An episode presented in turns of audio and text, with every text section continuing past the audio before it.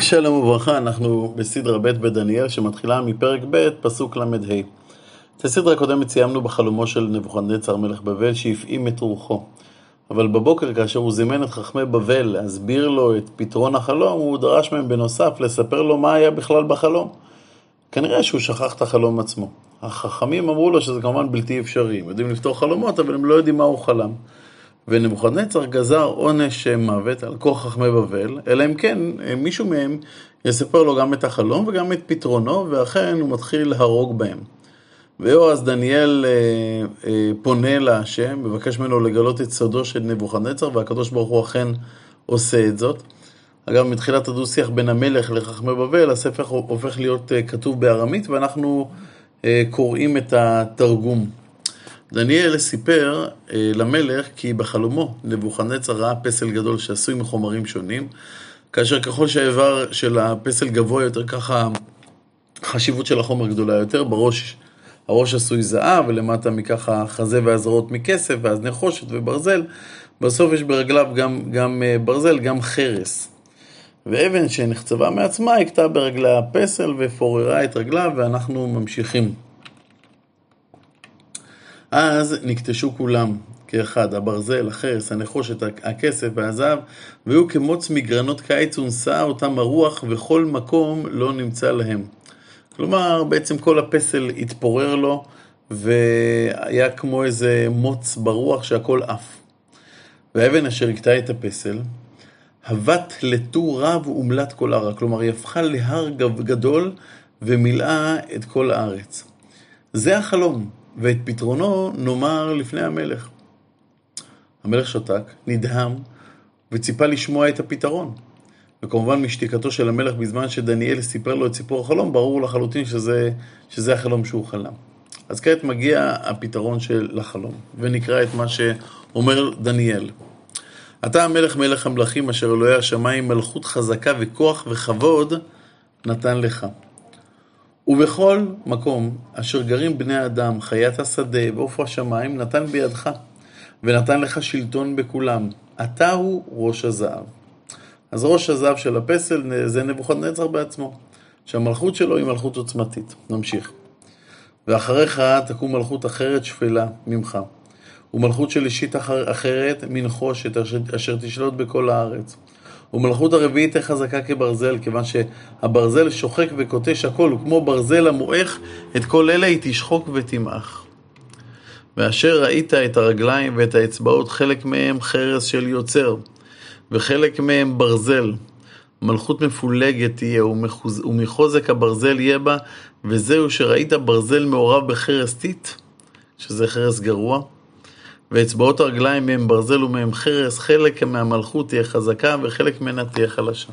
בקיצור, המלכים שיעמדו אחריך, נבוכדנצר אומר אומר לו דניאל, אה, הם לא יהיו כל כך עוצמתיים, הם לא יהיו זהב, אבל חלק מהם יהיו חזקים, כמו למשל ברזל, חלק יהיו פחות, אבל הם יהיו איכותיים יותר, כמו, כמו כסף, וחלק פחות. בסוף בסוף יהיה גם ברזל וגם חרס טיט, שזה חרס ברמה נמוכה. שהם יהיו מעורבבים זה בזה. ואשר היית ברזל מעורב בחרסתית, מתערבין יהיו בבני האדם, ולא יהיו מתחברין זה עם זה, כמו שהברזל לא מתערב עם, החסר, עם החרס. כלומר, בסוף הממלכה הבבלית תלך ותתפורר. אה, הממלכה הבבלית תהיה, אה, יהיה בה חוסר אחידות חברתית. כמו שחרס וברזל לא יכולים באמת להיות לאחד, ככה גם הממלכה תיראה. נמשיך. ובימי המלכים ההם יקים אלוהי השמיים מלכות אשר לעולמים לא תיפגע, והמלכות לעם אחר לא תעזב, תשחוק ותכלה את כל אלה המלכויות והיא תעמוד לעולמים. כלומר, מלכות בבל זמנה קצוב והיא הולכת מתישהו להתחלף. ממשיך דניאל ואומר, וזה שראית כי מן ההר נחצבה אבן ולא בידי אדם, ושחקה את הברזל, הנחושת, החרס, הכסף והזהב, האל הגדול אמר למלך מה יהיה אחרי זאת, ואמת כי זהו החלום ונאמן פתרונו. כלומר, בעצם הקדוש ברוך הוא רוצה לגלות לך את העתיד, ולכן הוא מספר לך על המלכות הגדולה הזאת ש, שעתידה להיות, שזה האבן שבעצם תמלא את כל הארץ, והיא הולכת לרסק את כל אה, מה שבבל בונה. אז המלך נבוכדנצר נפל על פניו, ולדניאל השתחווה ומנחה וקטורת חשב להקריב לו. כלומר, נבוכדנצר, שיודע שבאמת החלום הזה, הוא החלום שהוא חלם. והוא מבין שלגלות את החלום זה משהו שהוא לא מגדר הטבע. אז הוא רואה בדניאל איזה משהו אלוהי, והוא ממש משתחווה לו, והוא רוצה לה, לה, לה, להביא לו מנחה וקטורת. ענה המלך לדניאל ואמר, באמת כי אלוהיכם הוא אלוהי האלוהים, ואדון מלכים הוא מגלה סודות, כי יכולת לגלות את הסוד הזה. אז המלך את דניאל גידל, ומתנות גדולות רבות נתן לו, ושליטו על כל מדינת בבל, ושר ממונה על כל חכמי בבל. ודניאל ביקש מהמלך ומינה המלך כאחראים על המלאכה של מדינת בבל את שדרך, מישך ואבד נגו, כלומר, אחרי שדניאל בעצם מקבל את הכבוד הגדול מנבוכדנצר, אז הוא מבקש על שלושת רעיו, אה, חניה, מישאל ועזריה, ודניאל מינה להיות בשער המלך. כלומר, דניאל בעצם הוא מהמעגל הקרוב של המלך, וחניה, מישאל ועזריה בעצם ממונים על המלאכה של מדינת בבל. נמשיך. נבוכדנצר, נבוכדנצר המלך עשה פסל מזהב גובהו 60 אמות, רוחבו 6, הקים אותו בבקעת דורה במדינת בבל. חז"ל התלבטו מה העניין של הפסל הזה ש, שנבוכדנצר מקים, האם הוא היה עבודה זרה או שהוא סתם הוא היה פסל שבא לפאר ולרומם את המלך ויש שם איזה מחלוקת בעניין הזה, כל אחד מביא ראיות לשיטתו. המלבים מביא ביאור שהמלך רצה לבטל את החלום שהוא חלם. ונבוכדנצר שקע כמובן למלכות בבל, שתהיה מלכות נצח. לא רוצה שכל העבודה הגדולה שלו, כל המלכות הגדולה שהוא בונה בעצם תתרסק. ולכן הוא ביצע את החלום בפועל, אבל במקום שהראש של הפסל הזה יהיה זהב, כל גוף הפסל היה זהב. וכל מדינות הממלכה נדרשו להשתחוות לפסל כדי שבעצם כולם יקבלו עליהם את מלכות הנצח של בבל. נמשיך. עוד הם מלמדים אה, חז"ל, שבקעת דורה, הבקעה שבה נעשה הפסל, אומרים חז"ל, היה אותו המקום שבו הוצב אה, מגדל בבל. כי כמו שאנשי בבל רצו לסכל את התוכניות האלוקיות במגדל בבל, ככה בעצם נבוכדנצר רצה לסכל את התוכנית האלוקית. פסוק הבא. ונבוכדנצר המלך שלח לכנס את הנציבים, הסגנים והפחות, היועצים והגזברים והשופטים השוטרים וכל מושלי המדינות לבוא לחנוכת הפסל שהעמיד נבוכדנצר המלך.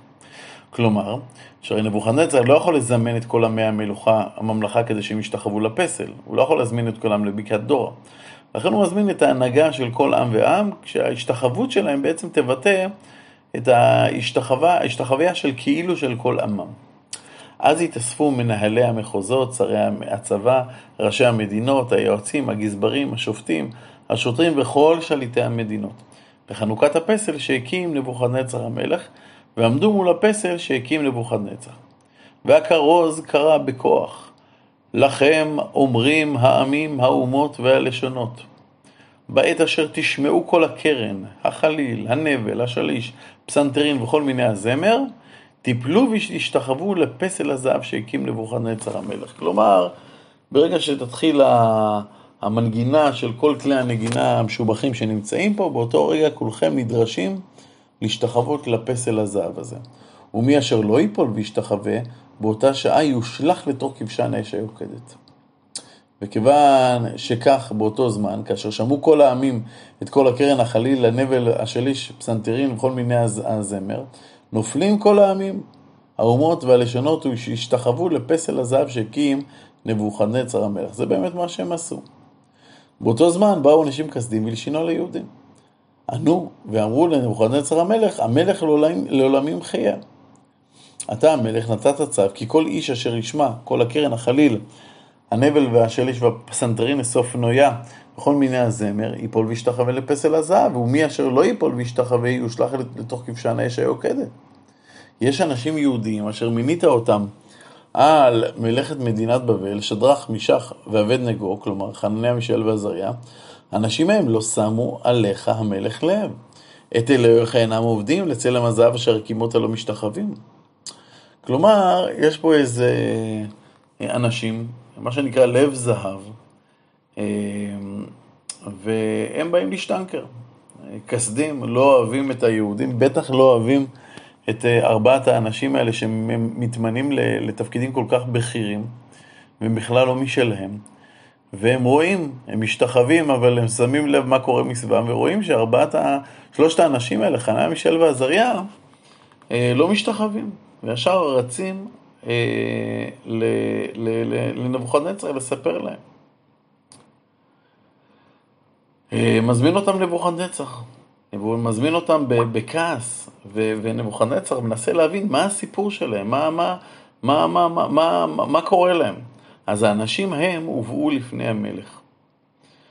ענה נבוכדנצר ואמר להם, הנכון שדרך מישך ואבד נגו לאלוהי אינכם עובדים, ולפסל הזהב שהקמתי אינכם משתחווים? זה נכון מה שאמרו עליכם? עתה אם אינכם מוכנים, אשר בעת תשמעו כל הקרן, החליל, הנבל והשליש, פסנתרין וסופניה וכל מיני הזמר. תיפלו, תשתחוו לפסל אשר עשיתי, ואם לא תשתחוו באותה שעה תושלכו לתוך כבשן האש היוקדת, ומי הוא אל אשר יושיעכם מידי? כלומר, אומר להם נבוכדנצר, תשמעו, מה שהיה אני לא יודע, אבל אני אומר לכם, שמעכשיו והלאה, כל פעם שיש את המוזיקה הזאת ש, שבעצם מחייבת אתכם להשתחוות, אני רוצה לראות אם אתם לא תשתחוו, ואם אתם לא תשתחוו, אז אתם תזרק, תזרקו לתוך כבשן האש. ענו שדרך מישך ואבד נגו ואמרו למלך נבוכדנצר, לא צריכים לנו על זה, אנחנו על זה הדבר להשיב לך. אומרים לו, תשמע, עזוב, אתה לא צריך לחכות ולראות האם אנחנו נשתחווה או לא. אנחנו רוצים לספר לך כבר עכשיו מה הולך להיות. אם קיים אלוהינו, אשר אנחנו עובדים, יכול הוא יושיענו מכבשן האש היוקדת ומישך, ומידך המלך יושיע. כלומר, אם באמת האלוהים שלנו קיים, אז זה יכול, זה יכול להציל אותנו. אנחנו לא מפחדים מכבשן האש. וגם אם לא, כלומר, גם אם השם, השם אומנם יכול להציל אותנו מכבשן האש, אבל גם, אנחנו, גם היינו יודעים שהוא לא יעשה את זה. גם אנחנו יודעים שהוא לא יציל אותנו ואנחנו נמות. ידוע יהיה לך, המלך, כי את אלוהיך איננו עובדים, ולפסל הזהב שהקימו אותה לא נשתחווה. כלומר, אומרים להם, אומרים, חניה משל ועזריה, עזוב, אתה לא צריך לחכות לראות, אנחנו מספרים לך כבר עכשיו, אנחנו לא, לא, לא עובדים את אלוהים, אלוהים שלך ולא נשתחווה לפסל הזהב שהקמת. אז נבוכדנצר התמלא כעס. הוא מראה פניו השתנה על שדרך מישך ואבד נגו דווקא האנשים שהוא כל כך רומם והוא כל כך כיבד והוא נתן להם תפקיד כזה גדול, הם בצורה פומבית כזאת, ככה יוצאים נגדו, נבוכדנצר ממש כועס. ענה ואמר לחמם את הכבשן פי שבע ממה שראוי לחמם אותו. ולאנשים, גיבורי החיל אשר בחילו, אמר לקשור את שדרך מישך ואבד נגו ולהשליך לכבשן האש היוקדת. אז כאשר האנשים הללו נקשרים במעיליהם, מכניסיהם וכובעיהם ומלבושיהם, והושלכו לתוך כבשן האש היוקדת, כיוון שכך אשר דיבר המלך תקיף והכבשן חומה מאוד, האנשים הללו אשר העלו לשדרך משך ואבד נגו, המיתה אותם להבה של אש. כלומר, העוצמה של האש שהוא ציווה להדליק הייתה כל כך עוצמתית וגדולה, עד שכאשר סחבו את חניהם של ועזריה שהם היו כפותים אל תוך הכבשן, אלה שסחבו אותם והיו צריכים לזרוק אותם לתוך הכבשן, מתו בגלל החום העז. והאנשים האלו, שלושתם, שדרך, מישך ואבד נגון, נפלו לתוך כבשן האש היוקדת קשורים. טוב, נבוכדנצר אה, זרק, נתן הוראה וזרקו אותם לתוך כבשן האש, אבל כנראה, כנראה שנבוכדנצר כל הזמן מתבונן לתוך כיוון האש, ופתאום הוא קם בבהלה. עד נבוכדנצר המלך נבהל וקם בחיפזון. ענה ואמר ליועציו, הלא אנשים שלושה ישלחנו לכבשן האש קשורים. אנחנו זרקנו שלושה אנשים, ככה הוא, הוא, הוא שואל איתם. ענו ואמרו למלך, נכון המלך. ענה ואמר, הנה אני רואה אנשים ארבעה מותרים, מהלכים בתוך האש. אני רואה שם ארבעה אנשים לא קשורים, הולכים בתוך האש, וחבלה אין בהם. כלומר, הם לא נראים לי, הם לא נראים לי בכלל פצועים. ומראה הרביעי דמה לבר אלוהים. דומה לבן האלוהים. כלומר, הרביעי שהולך שם נדמה לנו כמו, נראה לי כמו מלאך. חז"ל אגב אומרים בילקוט שמעוני שזה היה מלאך גבריאל. אז התקרב נבוכדנצר לפתח כבשן האש היוקדת, ענה ואמר, שדרך מישך ואבד נגו, עבדי האל העליון, צאו ובואו. אז יצאו שדרך מישך ואבד נגו מתוך האש. הוא עומד מרחוק בחוץ, קורא להם והם יוצאים החוצה. והתאספו מנהלי המחוזות, שרי הצבא וראשי המדינות ויועצי המלך, ראו את האנשים מהם על אשר לא שלטה בהם האש בגופם, ושיער ראשיהם לא נשרף, ומאליהם לא השתנו, וריח אש לא עלה מהם, אפילו ריח של עשן לא, לא עלה מבגדיהם. ענה נבוכדנצר ואמר, ברוך אלוהיהם של שדרך משך ואבד נגו, אשר שלח את מלאכו והושיע את עבדיו אשר בטחו עליו. ודבר המלך שניעו, כלומר למרות שהם הפרו את דבר המלך הוא הציל אותם. ונתנו גופם אשר לא יעבדו ולא ישתחוו לכל עת, כי אם לאלוהיהם. וממני ניתן הצו, אשר כל עם, אומה ולשון, אשר יזלזל באלוהיהם של שדרך משך ואבד נגו, אעשה את גופו לנתחים, כלומר הוא ייהרג, וביתו אשפה יושם, כיוון שלא קיים אל אחד אשר יוכל להציל כך. אז יש לנו פה נס גדול של הצלה של שלושת חניה, מישאל ועזריה. אגב, המלבים שואל, הרבה שואלים, למה דניאל אה, אה, לא נמצא פה? הרי גם הוא בטוח לא השתחווה לפסל, והמלבים עונה שדניאל בעצם לא היה אחראי על אה, אחד מהמדינות, הם שלושתם היו אחראים על בבל, הוא היה עוזר אישי של המלך ולכן הוא לא היה שם בכלל באותו אירוע. וההצלה שלהם עשה רושם כזה עצום על המלך, והוא כל כך מכבד את אלוהי ישראל, ונותן הוראה שאף אחד לא יעז אה, לבזות את אלוהי ישראל, ומי שיעשה את זה חייב מיתה, עד כאן הסדרה שלנו.